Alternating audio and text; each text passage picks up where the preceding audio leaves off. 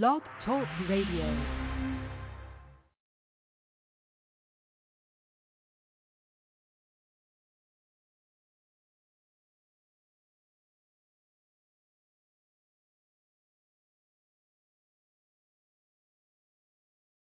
The Proclamation of the Gospel of Jesus Christ by members of the Churches of Christ. With your host, Stevie R. Butler. You're listening to the Gospel Light Radio Show.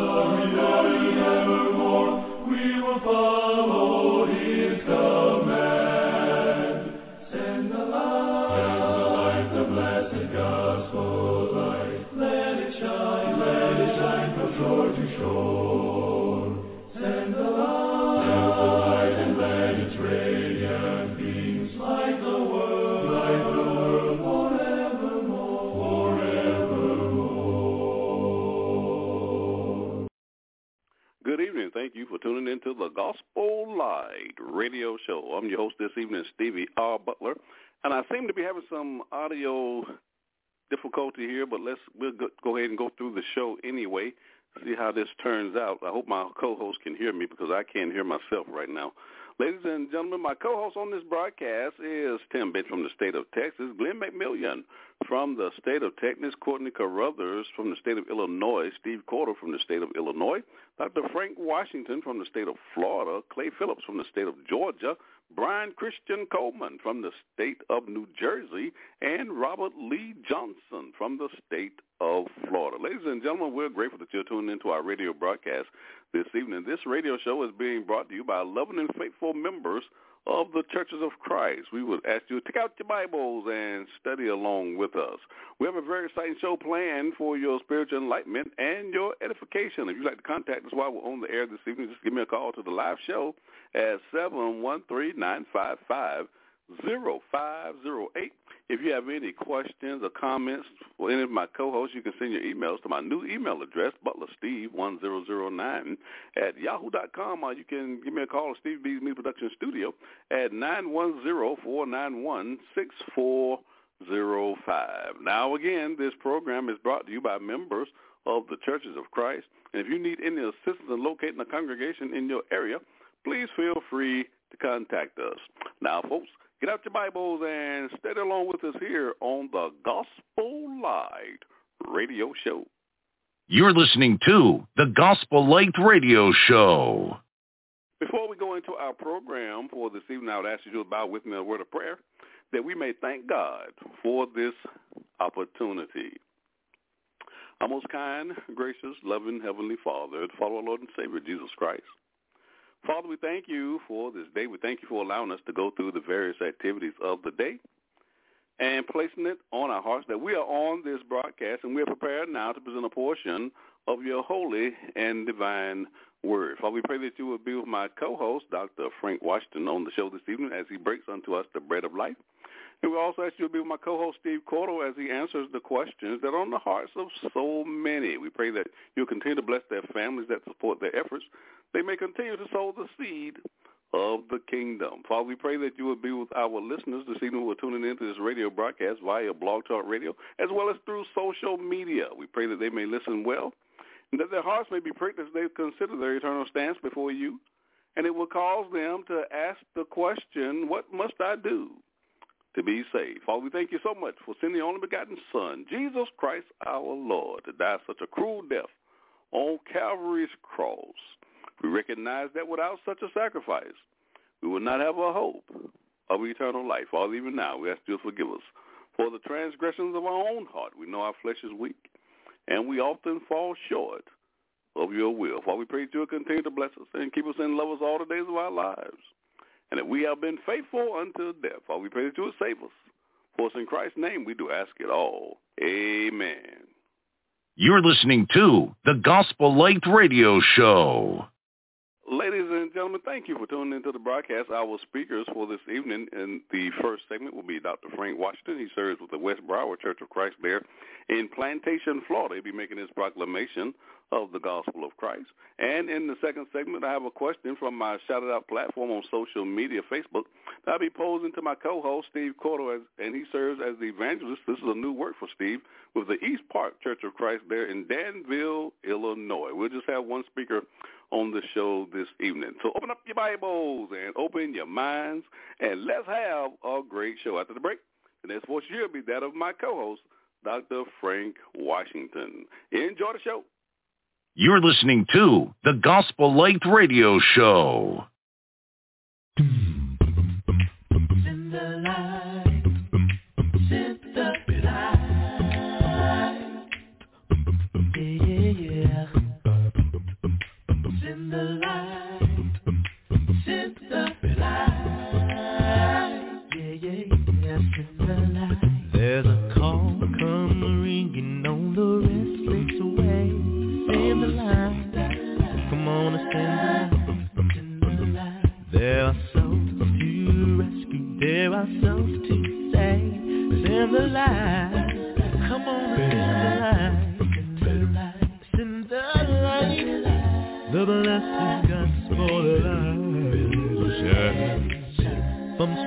Come on the line. The blessed gospel light. Let it shine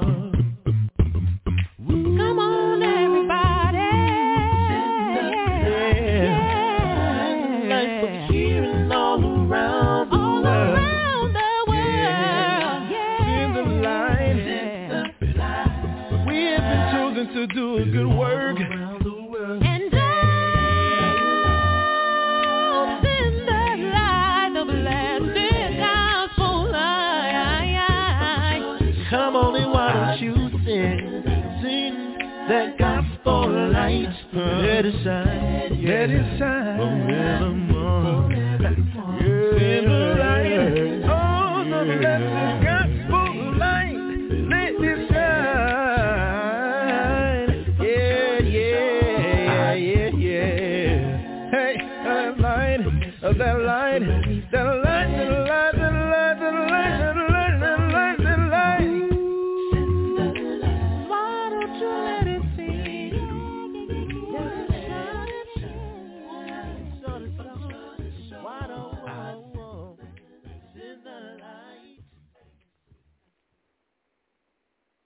You're listening to the Gospel Light Radio Show.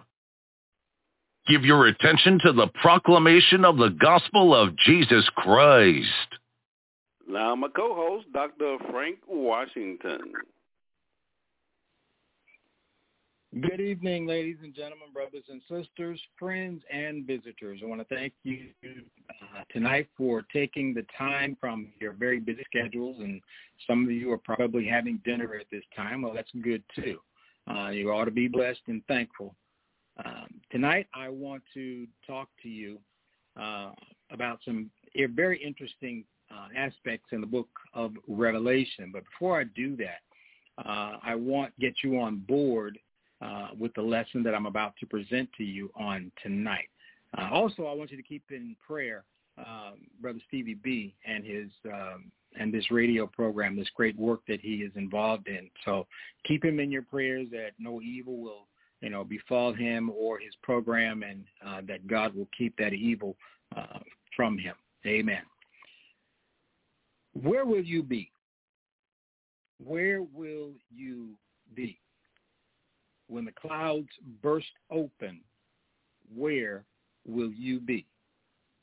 Will there be joy in your heart when Jesus uh, you will see? Will you be running to hide from his face or standing there with your head hanging in disgrace? It surely is coming, and the time is near at hand when Jesus comes to take his children to that heavenly land. You played long enough saying one day I'll get saved. The road to hell by good intentions has been well paved. Yes, I saw Jesus breaking through the sky, and I thank God that by his grace I'll never die. In a grave one day, they might put this old shell, but I'll be at the throne praising the one who saved me from hell. Even so, come Lord Jesus, old brother John did say, are you really looking forward to that resurrection day? Do you dread the day he comes down from above? Because for you, it won't be filled with peace and love. When the grim reaper comes with his mighty plow, will you value the things that you value now? It's time to stop your silly song and dance. Call on him to be saved while there's still a chance. Amen. In Daniel chapter 12 and verse number 2, uh, summarizes the two very different fates facing mankind. Many of them, the Bible says, many of them that sleep in the dust of the earth shall awake, some to everlasting life, and some to shame and everlasting contempt. Daniel chapter 12 and verse number 2. Now everyone will be raised from the dead, but not everyone will share the same destiny. The New Testament reveals the further detail of separate resurrections for the just and the unjust.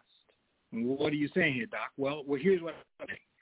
There will be two, according to John, two resurrections.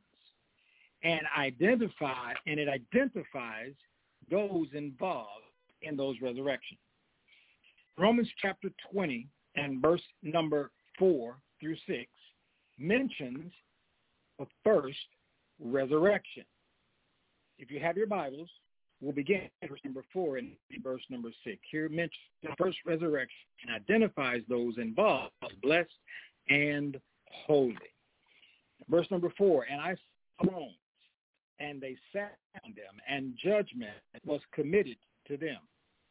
Then I saw souls of those who had been beheaded for their witness to Jesus and for the word of God, who had not worshipped the beast or his image, and had received his mark on their foreheads or on their hands. And they lived and reigned with Christ for a thousand years. But the rest of the dead did not live again until a thousand years were finished. This is the first resurrection blessed and holy resurrection. Now, that's the first resurrection. The first resurrection will be of the dead in Christ at the Lord's return. And if you look at uh, Thessalonians 5 and verse number 17, the Bible says, according to the Lord's own word, we tell you that we who are still alive, who are left till the coming of the Lord, will certainly not precede those who have fallen asleep. For the Lord himself will come down from heaven with a loud command, with the voice of the arch- archangel, and with the temple or the trumpet call of God. And the dead in Christ will rise first. After that, we who are still alive and are left will be caught up together with them in the clouds to meet the Lord in the air. And so we uh, will be with the Lord forever. This is the first resurrection. That's the resurrection we all want to be in, amen. We all want to be in that first resurrection. Now, in Revelation 20 and verse number 12 through 13 defies those comprising of the second resurrection as the wicked uh, are judged by God at the great white throne judgment prior to being cast in the lake of fire. Read with me, if you will, Revelation 20, uh, beginning at verse, uh, let's start at verse number 11. The Bible says, Then I saw a great white throne, and him, that him is going to be Jesus Christ, who sat on it, from whose face the earth and the heaven fled away and there was found no place for them. And I saw the dead, small and great, standing before God, and books were open. And another book was open, which is the book of life. And the dead. Now, who are the dead? There are those who believe that the dead represents the unbelievers, the sinners. The dead were judged according to their deeds or their works by the things which were written in the books.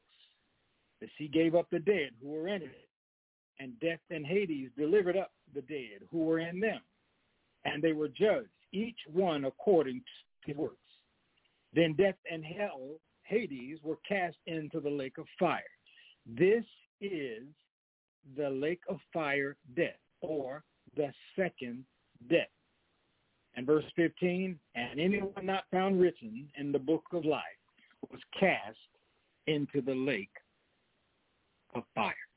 This second resurrection, as the wicked uh, as the wicked are judged by God during this judgment prior to being cast uh, in the lake of fire.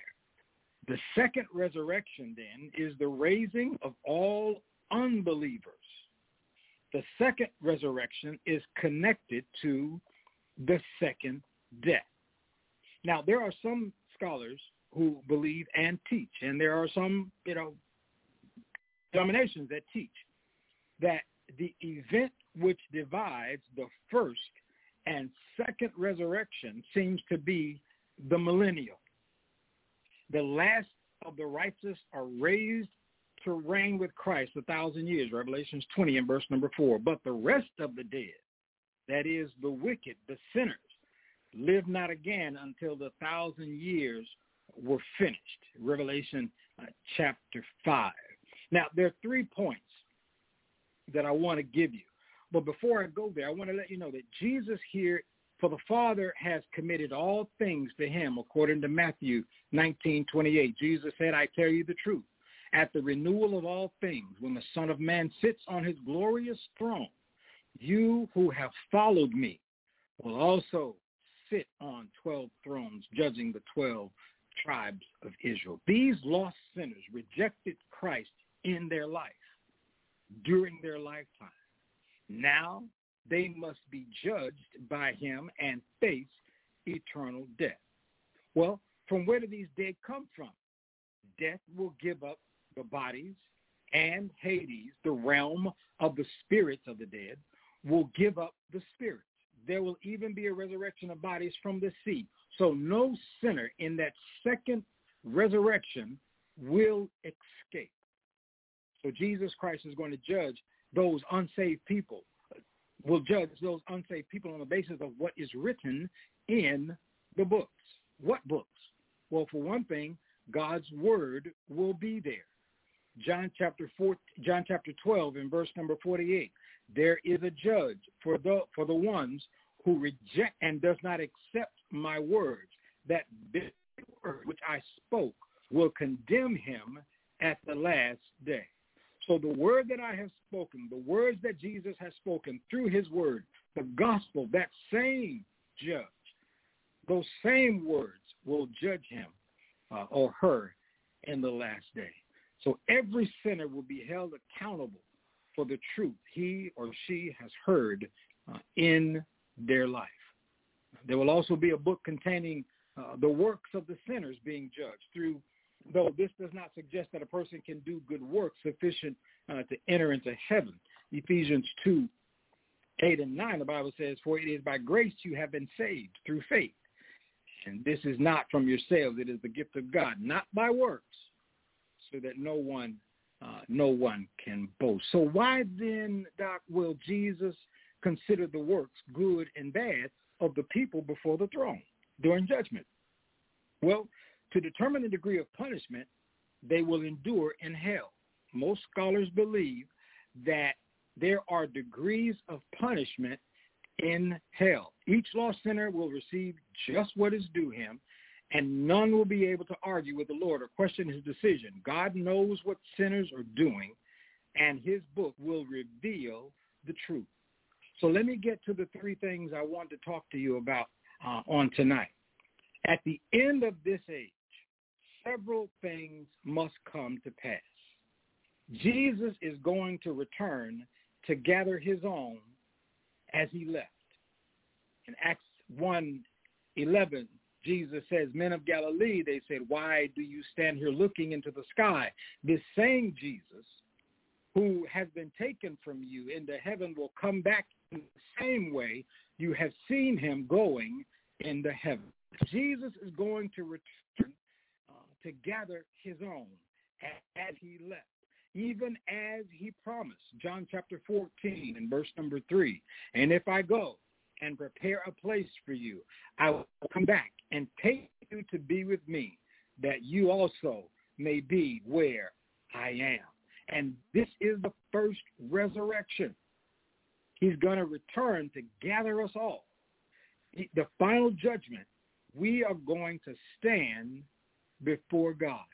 And this is the time when every knee shall bow and every tongue shall confess that Jesus Christ is Lord. This is the great day uh, of the Lord. So three things uh, we want to, I want to point out to you, three simple things that I want to point out to you about we shall stand before God. Where will you be? Where will you stand before God? Number one, we will stand before God.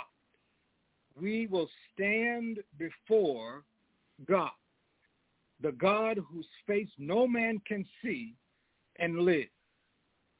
The God whose glory was revealed to Isaiah. The God whose word is going to be the final authority. Interpretations and opinions will not count here. The God who is altogether holy and righteous. The God who created the earth and also shall destroy it. We shall stand before that Next, we shall stand before God. The destiny of Christians was sealed at Calvary, but every person will be there. We will be there. You and I will be there in verse 12 through 13, and I saw the dead, small and great, standing before the throne, and the books were open. Another book was open, which is the book of life. The dead were judged according to what they had done as recorded in the books. The sea gave up the dead that were in it, and the dead and Hades gave up the dead that were in them, and each person was judged according to what she had done. We shall stand before God finally, we shall stand before God. So if you wrote down, we shall stand before God, you will highlight God. We shall stand before God. Next, we, the we, shall stand before God. And finally, we're going to look at we shall stand before God. Matthew 5 and 34 said, Then the king will say to those on his right, Come, you who are blessed by my Father, take your inheritance, the kingdom prepared for you since the creation of the world. Christians, believers are going to hear, Come, ye blessed of my Father. All of us want to hear, Come, ye blessed of my Father. Now, all the others, the second resurrection, all they will hear is what comes from Matthew 7, 23. Then I will say to them plainly, I never knew you. Get away from me, you evil doers. I never knew you. That's some words that you never want to hear God say. I never knew you. Depart from me, you that work iniquity. He says in, in verse 14 and 15, Depart from me, you cursed, into everlasting fire. Prepare for the devil and his angels. And these individuals were cast into that fire. Now, I mentioned earlier that there are several, there are some scholars who teach and believe that there are certain levels of punishment. And the idea that there are different levels of punishment in hell is graphically portrayed in the Divine Comedy written by Dante. If you're a literary, you know, fan, then you will know who Dante is in, in 1308. But although the Bible does not specifically say there are different levels of punishment in hell, it does seem to indicate that judgment will indeed be experienced differently for different people. In Revelations 20, 11 through 15, the people are judged according uh, to what they had done as recorded in the books. Now, many of us don't know what books they are, but they one book that will be there will be uh, God's Word. His Word will be one of the books. And in uh, Revelation 20 and verse number 12. In Revelation 20, 13 through 15, all the people at this judgment are thrown into the lake of fire. So perhaps the judgment is to be determined how severe the punishment in hell uh, is going to be. But a clearer picture of this is found, I believe, in Luke chapter 10, where Jesus speaks of comparative punishment. You may not have heard about that, but it is called comparative punishment on Judgment Day. And here's what that involves. First of all, in Luke chapter 10, first, Jesus says this about a village that rejects the gospel. He says, I tell you, it will be more bearable on that day for Sodom than for that town. Now you got to go to Luke chapter 10, verse number 12 to figure out the context of that verse to see what he means. But then he speaks of Bethsaida and Chorazin in verse number 14. He says, it will be more bearable, Tyre and Sidon, at the judgment than for you. So whatever punishment the former residents of Sodom, Tyre, Sidon were experiencing, the Galilean towns that refused to hear Christ would experience more than the others. So the level of punishment in hell seems to be tied uh, to the amount of life a person uh, receives or the word of God the person receives. Now, another indication that hell has different levels of punishment, they say, is found in Jesus' words in Luke chapter 12. If you get Luke chapter 12, watch this. The servant who knows the master's will and does not get ready or does not do what the master wants will be beaten with many blows.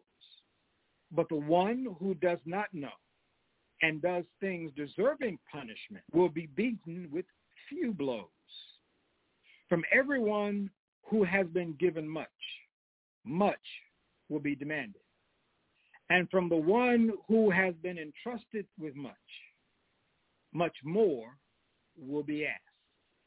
Now, whatever degrees of punishment hell may or may not contain, what is clear, my friend, is that hell is a place to avoid. Amen. Now, unfortunately, the Bible states that most people will wind up in hell. The Bible says in Matthew 7, 13 through 14, wide is the gate and broad is the way, the road that leads to destruction, and many enter through it. But small is the gate and narrow is the road that leads to life, and only a few will find it. Now, the question one must ask is, which road am I on? Which road are you on tonight? The many on the broad road have one thing in common. They have all rejected Christ. They all have rejected the gospel as the one and only way to heaven, into salvation. Jesus says in John 14, 6, I am the way. Jesus says he is the way. He is the truth and he is the life. And no one comes to the Father except he comes through me. So when he said he is the only way, that is precisely what he meant. That's precisely what Jesus meant. Everyone following another way besides Jesus Christ is on the broad road to destruction. And the suffering that they are going to receive is hideous, dreadful, eternal, and it's going to be unavoidable. Brothers and sisters, friends and visitors, there will be no mercy at judgment. There will only be judgment.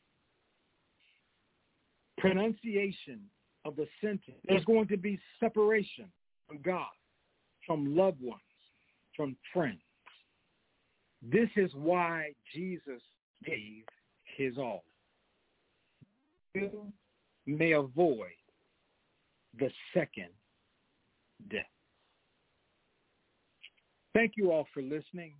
Thank you for taking the time to uh, hear me talk about where will you stand when we stand before God. God bless. Is your congregation in need of lending for a building or expansion project? As your partner and advocate, Diversified Financial Network will take the time to understand your unique situation and develop a financing solution that meets your specific needs. It's an exciting time for your congregation, and what you need is a company with expertise in church financing early in the process. Call us today at 1-866-513-6665 or visit us at www.diversifiedfinancegroup.com.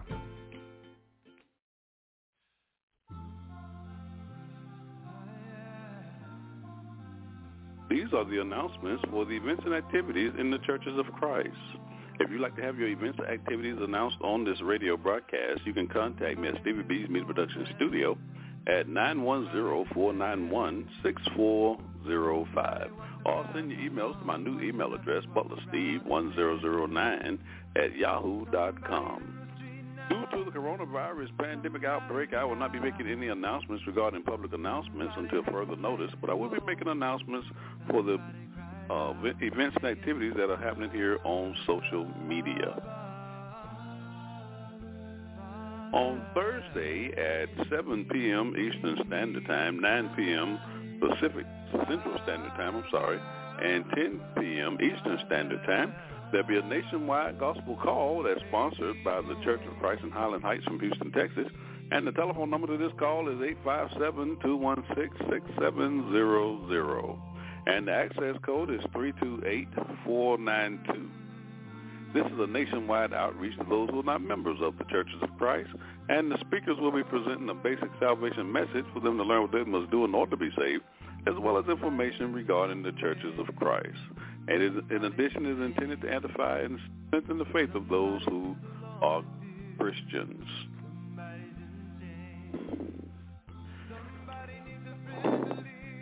on a daily basis at 6 a.m. in Central Standard Time, the Ladies in Christ prayer line hosted by the Church of Christ in Lafayette, Louisiana.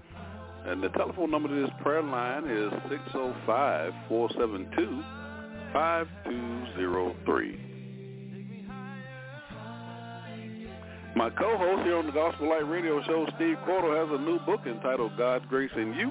And You can order this book from the 21st Century Christian Catalog. There'll be a spring summer series every fourth Wednesday of the month at 8 p.m. Eastern Standard Time, 7 p.m. Central Standard Time. This will be a preacher's panel discussion. Join Minister Michael Crusoe as he moderates a series of discussions featuring seasoned preachers of the Brotherhood of the Churches of Christ.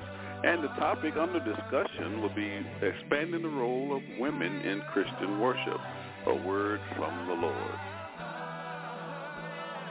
Coming up in the next few months, I have some new programming that we got scheduled on tap. On August the 1st, we'll be kicking off a new show, Just Say It, hosted by Michelle Marco from Fort Lauderdale, Florida, and co-hosted by Dr. Louis Lugo from Tampa, Florida, and also co-hosted by Cheryl Grossman from Fort Lauderdale, Florida. Looking forward to putting on that production. Also coming soon as a part of the What a Word from the Lord radio show that airs on Tuesday night. There'll be a new show by Kelly Fletcher, and that show will air every fourth Tuesday of the month. And also coming soon to Stevie B's Media Production, we'll be kicking off a new show by Dr. Brother Edward Keaton, the Edward Keaton Show from Atlanta, Georgia. And this show will air every Monday night at 7 p.m. Eastern Standard Time. Brother Keaton will be discussing theology, racism, and politics. Looking forward to that production. And just a program reminder, Stevie B's Media Production, we're airing live shows here on Blog Talk Radio the every Tuesday evening from 6 to 8 p.m. Eastern Standard Time, 5 to 7 p.m. Central Standard Time. I'll be hosting a live show, What a Word from the Lord radio show. And each week I have a guest speaker from the Brotherhood of the Churches of Christ who will be presenting a message from the Word of God. We also have a Community Corner segment on that broadcast. It's designed for small business owners and entrepreneurs who have products and services for our community. And I have three co-hosts on that show. Uh, Lou Gilbert, he's the evangelist for the Overbrook Park Church of Christ there in Philadelphia, Pennsylvania. And my newest co-host, Shauna Otis from the Great Way Church of Christ there in Nashville, Tennessee. She has a team, the Mid-Tennessee Singles Ministry, and they will air every third Tuesday of the month on that broadcast. And also my newest co-host, Isom Mullins, she serves here with the Helen Street Church of Christ here in Fayetteville, North Carolina. Also failed to mention that the the Helen Street Church of Christ here in Fayetteville, North Carolina, has uh, opened up their building and they are now meeting for public worship. And that service is at their worship service start at 10 and the Bible class starts at 11 after their worship services. And that's at 500 Helen Street here in Fayetteville, North Carolina. Also, I have on Thursday night, I'm hosting a live show, the Gospel Light Radio Show. And this show airs from 6 to 8 p.m. Eastern Standard Time, 5 to 7 p.m. Central Standard Time. And I have eight co-hosts on this show. That's right, ladies and gentlemen. There are eight co-hosts on this radio show. And each week I have two co-hosts on the air with me presenting messages from the Word of God. Also, I have a segment on the broadcast called Shout It Out. We uh, I have a question that I'm taking from my social media platform on Facebook called Shout It Out. So I'll be posing to one of my co-hosts on this live show. And then on Friday night at our new time, I'll be hosting a live show, Stevie B Acapella Gospel Music Blast Radio Show. And on this radio show, I'm playing some of the world's greatest acapella gospel music artists, the sweet sounds of voices. And we also do have the Story Glory segment every first Friday of the month where I'm interviewing the artists who are playing on this radio show. Now on this Friday night, ladies and gentlemen, I will not be doing my top 20 countdown show for the month of June. Instead, I will be doing a special tribute show to my one of my staff members here at Stevie B's Music Production. Her name was Linda Dilly.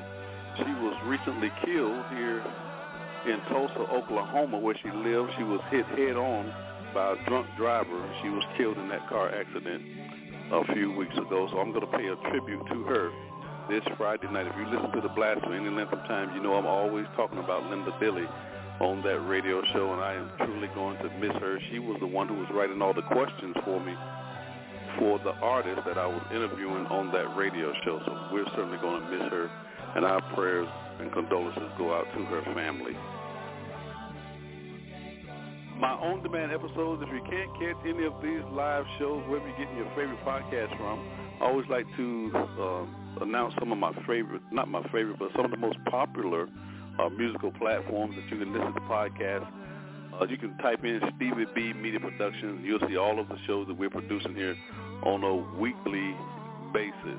And some of the major ones that I always like to announce is Spotify, um, Spotify, Apple, iTunes, iHeartRadio, Amazon Music, YouTube, just to name a few. There's a lot of musical platforms out there that you can listen to podcasts from, but those are some of the major ones that people are more familiar with. I'd like to uh, give a shout out to all of my sponsors. I have a new sponsorship manager. Her name is Michelle Marco from Fort Lauderdale, Florida. And I'd like to, if you'd like to be a sponsor of any of these radio shows, just give her a call at 954 687 4705.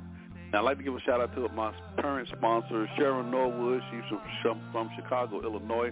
Bethesda Memorial Funeral Director Crematory Services in DeSoto, Texas.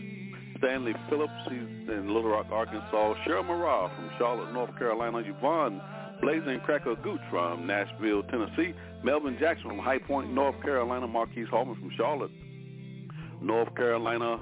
Stephanie Booker Wilson from Greensboro, North Carolina. Diversified Financial Network LLC from out of Dallas, Texas. owners Mark and Charlotte Carroll. And Ordained Faith Publishing from Fort Lauderdale, Florida.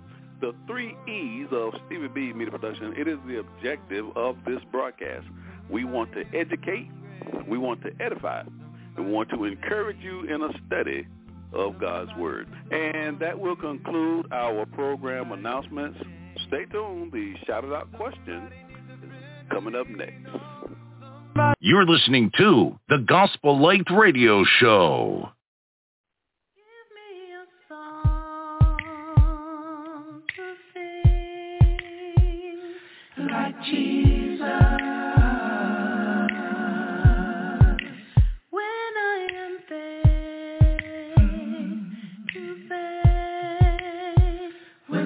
Storm,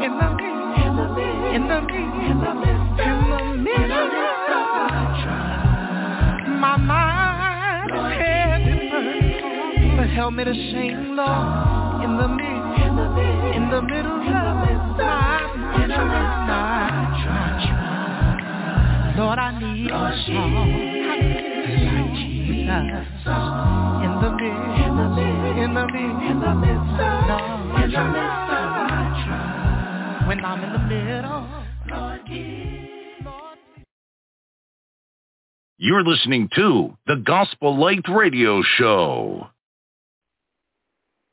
Shout it out question. Ladies and gentlemen, this is the portion of the broadcast where I have a question from my social media platform called Shout It Out. And we want to pose this question to one of my co-hosts. We also want to encourage our listeners to join that group on social media and get involved in those biblical discussions. Now, my co-host that'll be answering this question is Steve Cordle. He serves with the East uh, Park Church of Christ there in Danville, Illinois. This is a new work for Steve. Steve, how's your work going there in Danville?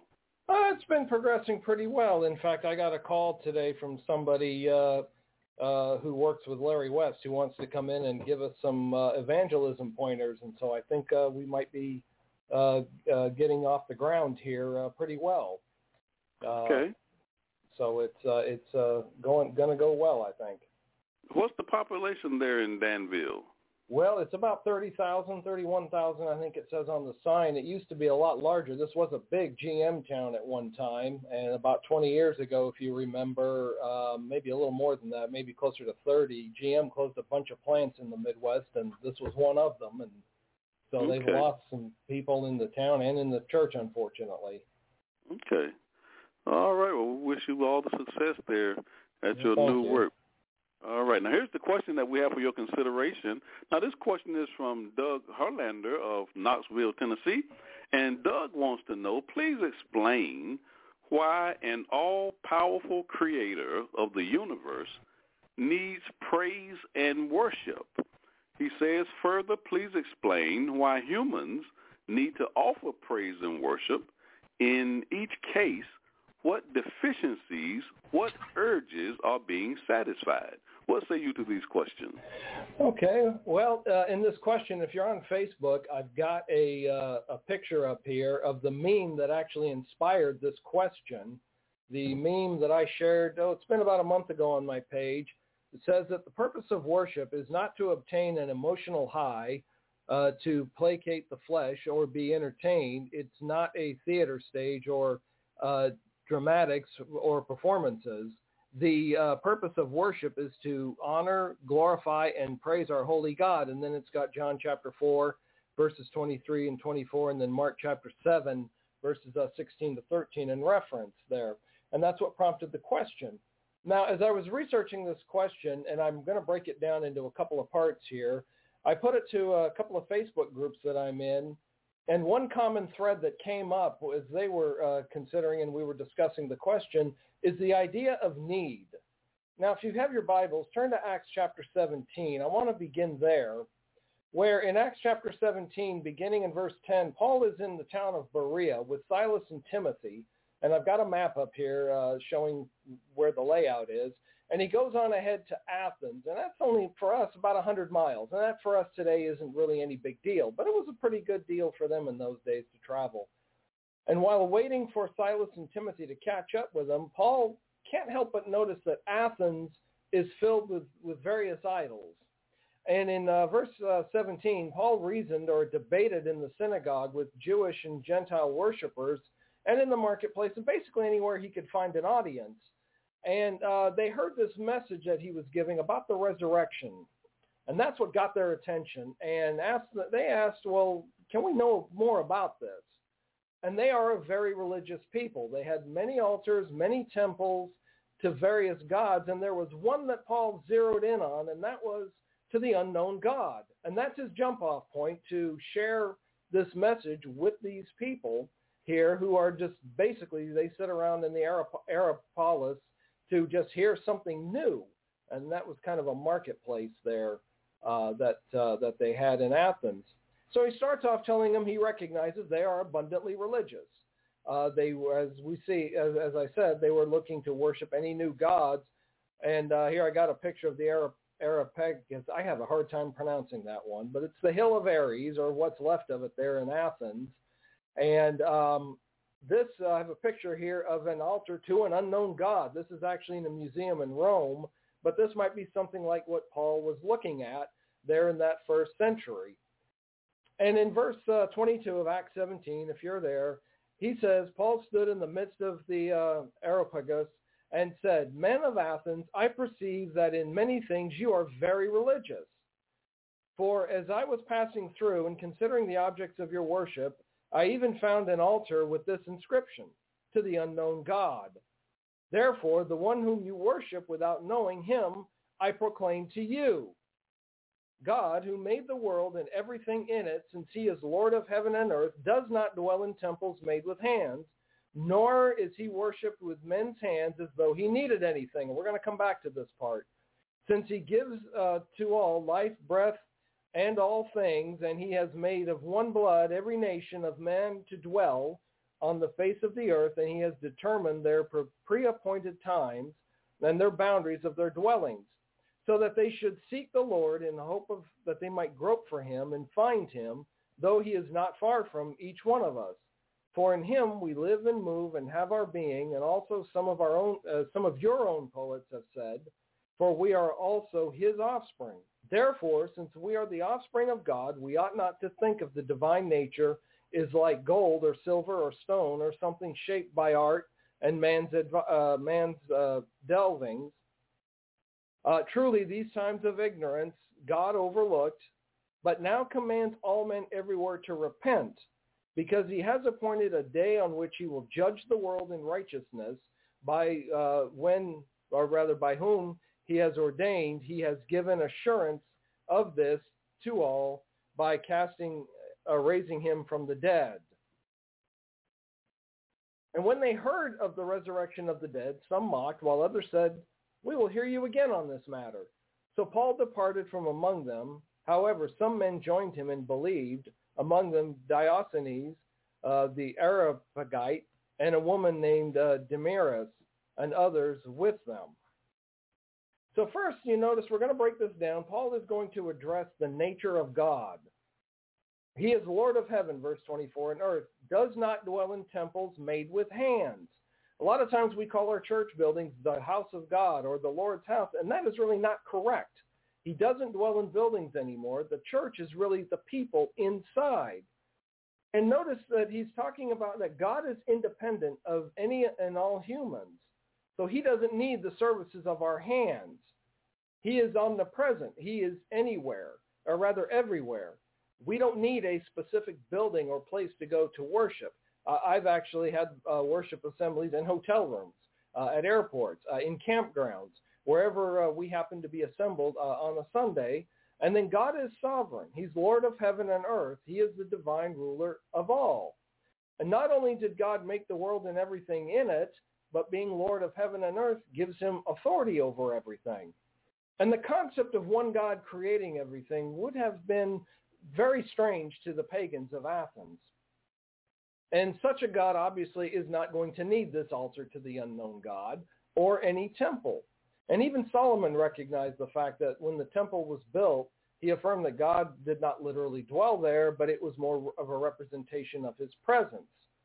And so when we go on to this, uh, to the answer, when, or rather to the question, when he says to answer the first part of the question, please explain why an all-powerful God needs praise and worship.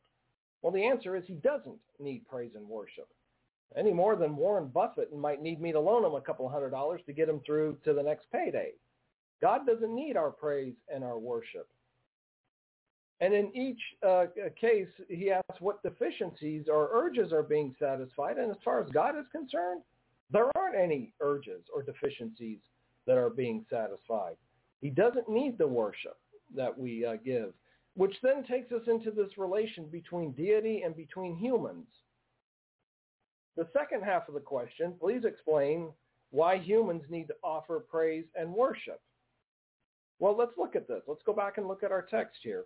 Notice he says, God who made the world and everything in it, since he is Lord of heaven and earth, does not dwell in temples made with hands, nor is he worshipped with men's hands as though he needed anything, since he gives to all life, breath, and all things.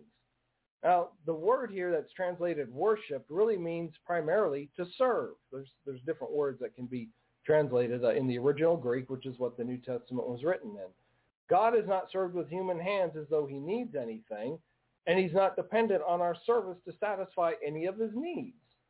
See, the pagans thought that God uh, consumed and, and that were sustained by the sacrifices that they brought and they offered them uh, various things uh, on the altars there, such as that altar to the unknown God.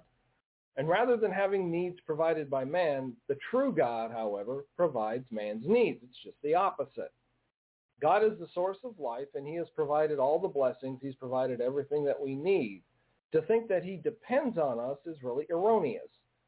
The pronoun he in this case is emphatic. It's attributing the things of verses 25 and 6 to the one God.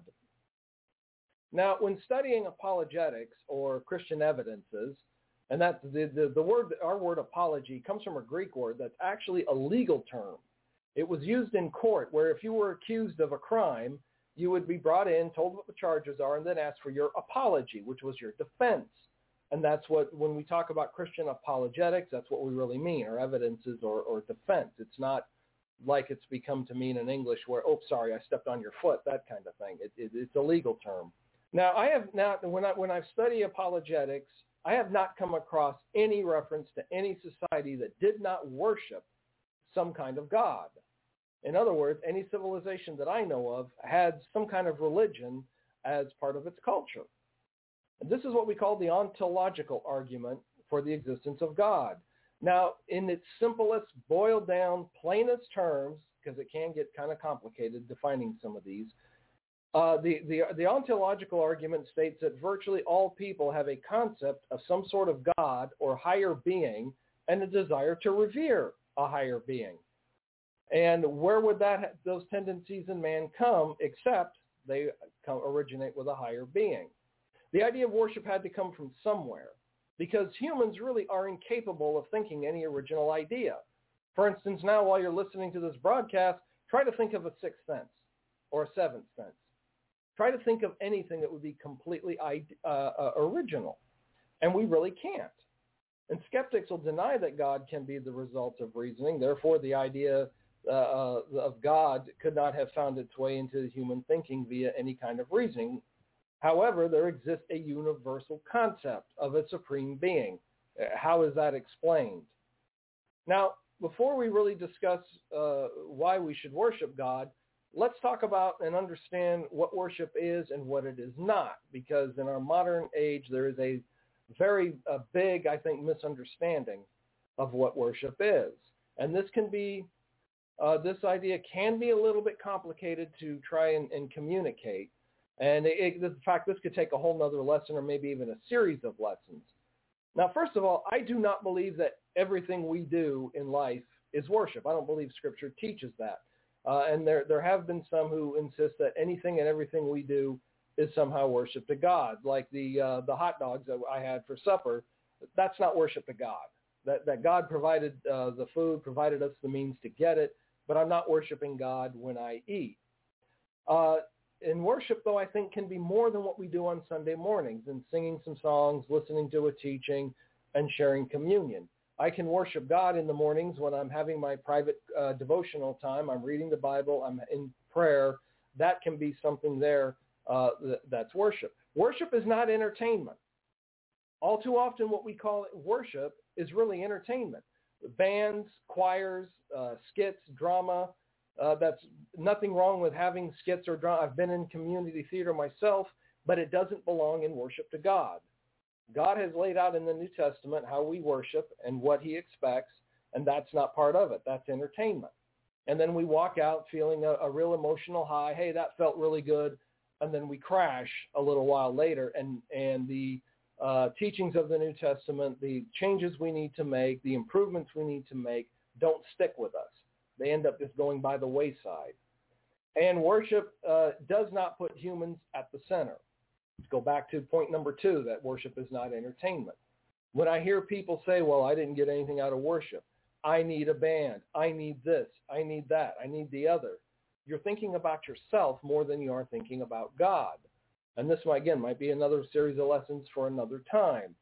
I believe that when it comes to uh, worship, the audience should, uh, as Timothy tells, uh, or as Paul told Timothy, they should uh, hear something that uh, convinces them of the truth of the gospel, that rebukes them of sin and wrong in their lives, and then encourages them to uh, do better, encourages them to do the things that God wants us to do. So what is worship? In a simple, no frills, basic, strip away all the extras definition, just bring it right down to its no frills meaning. Worship is just bowing before God in reverence and paying proper respect and homage to God. And when we come before God in worship, we give of ourselves to his lordship. We proclaim that he is worthy and exalt him in praise. True worship is going to cost us something. Romans chapter 1, Paul told the Romans that I beseech you, therefore, brethren, by the mercies of God, that you present your bodies a living sacrifice, holy, acceptable to God, which is your reasonable service. Now, when I say it's going to cost, I'm not talking money. We don't pay God to worship. We don't charge an admission fee. But it's going to cost in the sense that I have to make changes to my life. There are things I'm going to have to give up in order to acceptably worship God. And it was necessary that sacrifices under the old law had to be made, and they had to be pure and holy. So my life needs to be pure and as holy as I can possibly make it uh, as I am uh, going and serving God. Okay, so let's bring it now to the final part of the question. Why do humans worship? We go back to our question. He says, please explain why humans need to offer praise and worship. In each case, what deficiencies or urges are being satisfied. I, I was intrigued by this word deficiency. So I looked it up from the American Heritage Dictionary. What does, what is it? Well, it's the quality or condition of being deficient, incomplete, or inadequate. And then notice definition C. That's the one I really want to uh, uh, apply to today, uh, to our lesson here this evening. The state of being deficient, a lack of failing, uh, a lack or failing, a fail, falling short, incompleteness is of intelligence, uh, attainments, or performance. Falling short or incompleteness. Now, when I looked at that, one passage came to mind. Romans chapter 3, verse 23. All have sinned and fallen short of the glory of God, being justified freely by his grace through the redemption that is in Christ Jesus. And he goes on to talk more about that. Now, there are several words in the New Testament that get translated as sin. The most common is a word hamartia, which means literally to miss the mark. And if you see the picture here of a uh, archer's target with arrows all over the place, you notice none of them are actually on the target. That's what hamartia is. In the, in the uh, uh, old Greek terms, it always was connected with a negative failure of something. And hamartia is a failure to attain a goal. It's falling short. It's missing the mark. And in the context of our discussion tonight, it fails to attain a divinely appointed goal. It's a it's a perversion of what is upright according to God's standard. And this is what a lot of times we have a hard time understanding. God has a perfect standard. Humans couldn't make it. And because we miss the mark, there are no amount of good words we can do. If you think I'm just doing good works and hoping to live uh, a good life and God will let me into heaven, you're taking the wrong approach. Now, this and this might be another Shout It Out question for another segment, but biblical instruction about sin and who commits it applies to those who are accountable. In other words, don't worry about infants who have died in their infancy or someone who's lacking a mental capacity to know right from wrong. They're safe. An infant who dies is going to go to heaven. They have committed no sin. There's no need for them to be christened or sprinkled or, or anything like that. And what we have to remember about God is this. He's like these coins on the screen. Coins, you know, have a head tail and a side tail. They have two sides. God is similar in that he's got a side that's righteous and justice. He's got another side that's grace and mercy. Which one are you going to want on Judgment Day? People today, there's social justice, there's this justice, that justice. When we stand before God, let me just give you a little hint. You don't want justice. You want mercy and grace. I had a man tell me once that I'm just throwing myself on the mercy of the court. Very wise advice. Don't stand before God demanding justice because you're going to get it and it's not going to be pleasant. The reasons why we want to worship. So why do I as a human worship? Why should anybody want to worship? Well, number one, we want to know more about God. A part of Christian worship is the preaching or some kind of teaching that gets presented. We normally think of it in terms of a sermon, uh, pre- presented in a lecture format in front of an audience. Sure, that's it. Uh, if it's a small group, we might have it more of a discussion instead of uh, the sermon or the, the lecture format, it, it, whichever way. Uh, and we are to uh, convince and rebuke and exhort with all patience and teaching. 2 Timothy chapter 4 verse 2 tells us. We also worship to build faith. Hebrews chapter 11 is the hall of faith and all the great heroes of the faith before us. Romans chapter 1 beginning in verse 18 shows us that our faith is evidence-based because of the creation. And in Hebrews chapter 11, it also tells us that faith is evidence-based. Webster's dictionary says faith is based on no evidence. The Bible says biblical faith is actually evidence-based. And then we worship to show our gratitude to God. Now, I have an almost eight-year-old, and one of the things as a parent I want to impress upon her is gratitude. When someone gives her a gift, we tell hey, did you tell them thank you? In the old days, we used to write thank you notes. Nowadays, we probably send a text or we get on the phone. But we, we, we are expected to, expre- uh, to express or show gratitude to people who provide us with gifts or other things. Psalm chapter or 100 verse 4 says to enter his gates with thanksgiving.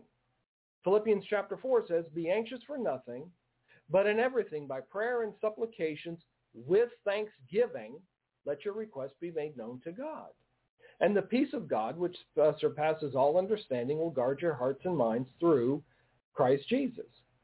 And then in Luke chapter 17, where Jesus cured 10 lepers, nine of them kept on going. One of them turned back and came to, to thank him.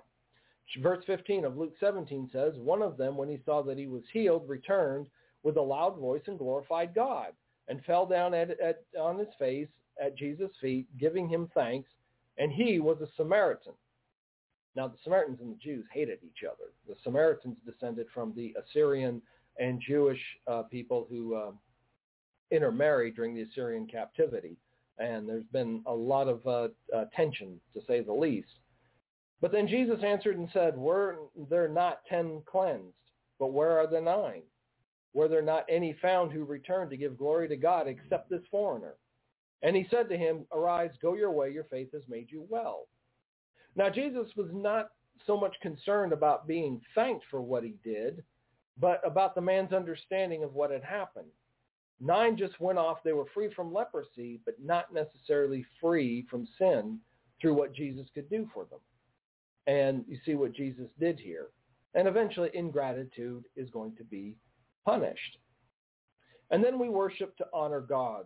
Notice Psalm uh, 66, verse 1. Make a joyful shout to God, all the earth. Sing out the honor of his name. Make his praise glorious. Say to God, how awesome are your works. Through the greatness of your power, your enemies shall submit themselves to you. All the earth shall worship in you and sing praises to you. They shall sing praises to your name.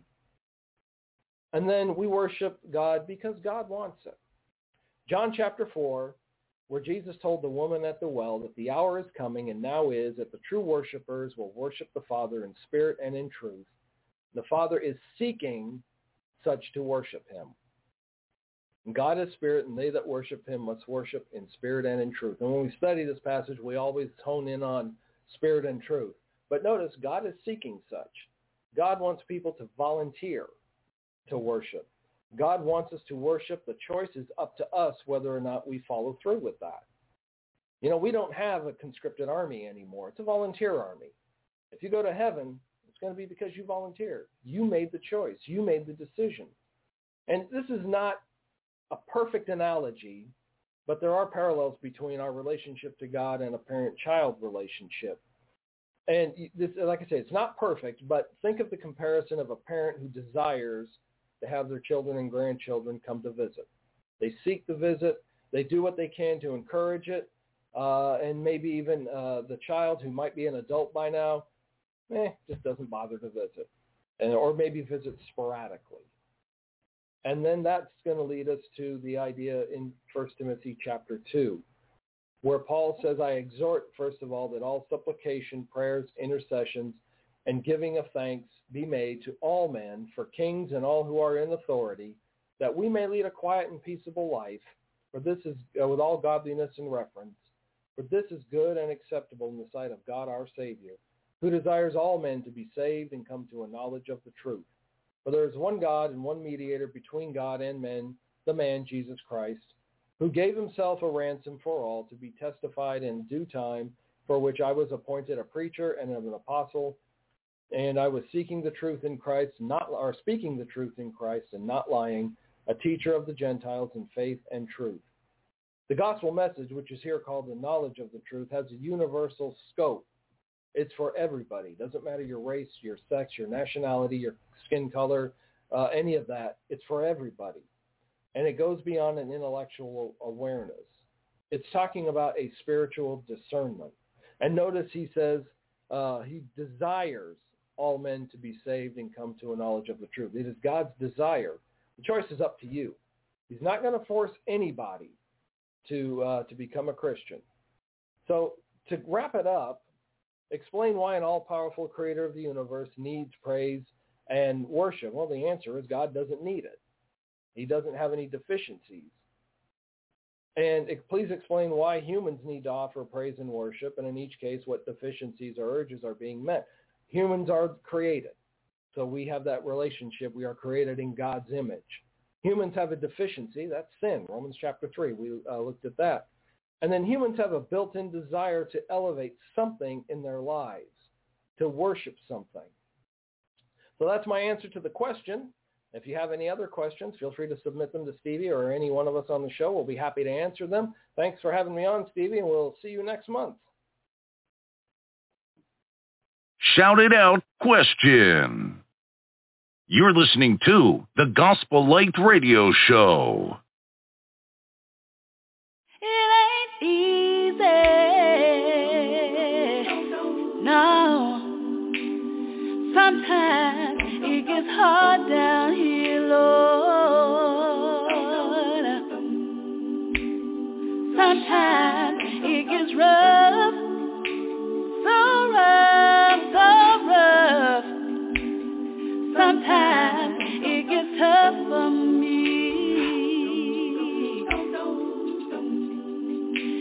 Has anybody been lonely all by yourself?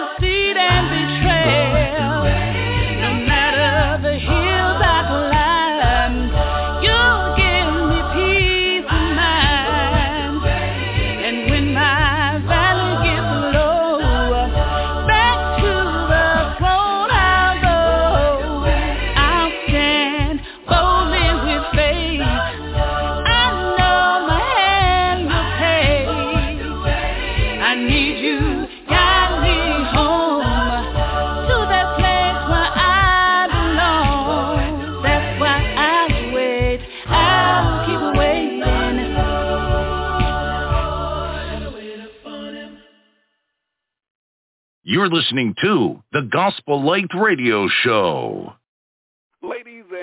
Gentlemen, I want to thank you for tuning into the broadcast. We had a rough start kicking off the show due to some audio difficulty, but we got it together and we had a great show. My uh, co-host, Dr. Frank Washington, did a great job on his subject dealing with the book of Revelation. Certainly appreciate his efforts on the show. And also my co-host, Steve Cordle, he did a great job in answering that question.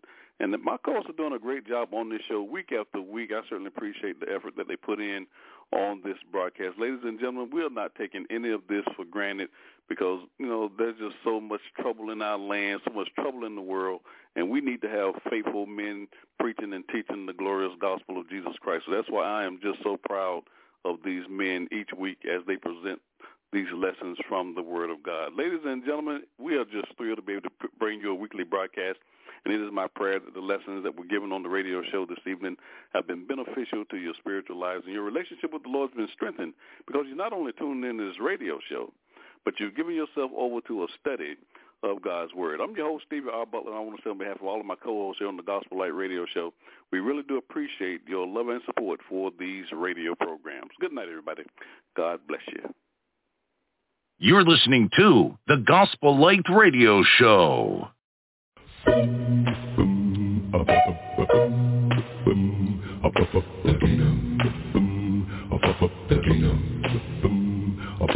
heart's desires must face the winds of doubt. Expecting things from above and wanting now.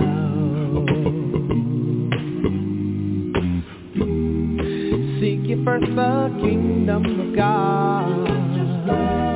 And all these things will be added unto you.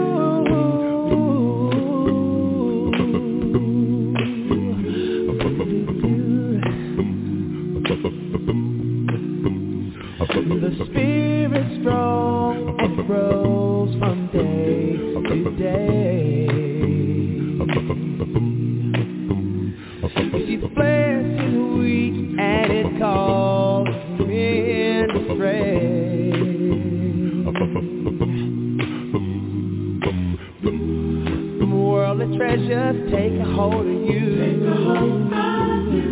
We'll turn the wisest man into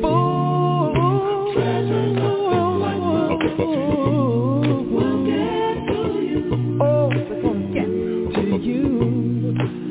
So you gotta walk down the narrow way and follow him every day and don't look back. Don't let material things from going when he comes back. We know that living life unsure is wasting time. You see, the Lord knows all, and He will ease your mind. He's told us everything we have to do. The door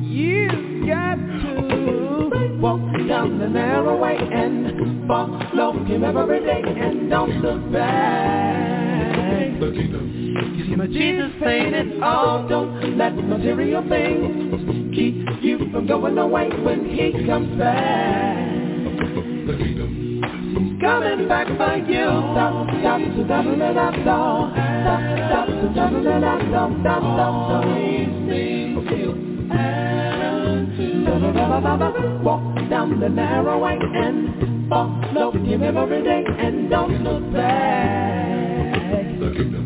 See my Jesus paid it all. Why not? Jesus, why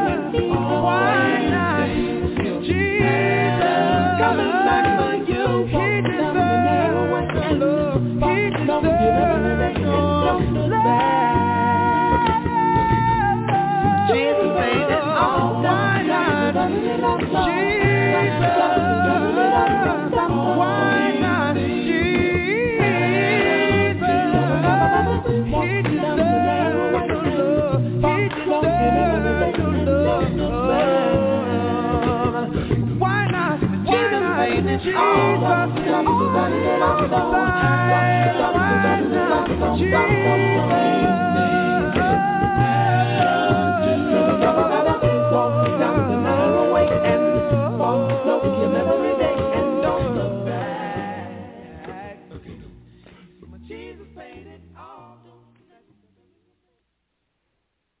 listening to the Gospel Light Radio Show. You've been listening to the Gospel Light Radio Show, episode 234.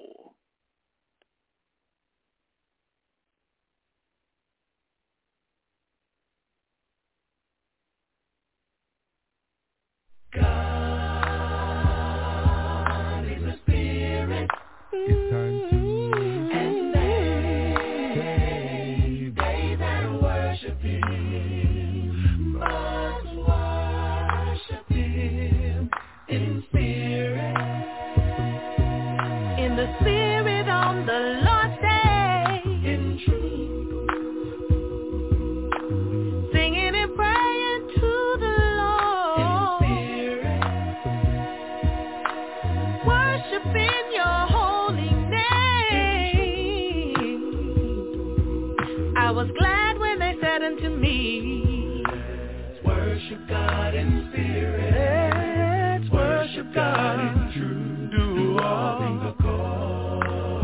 as his us to. So forget about your cares and your troubles for a while.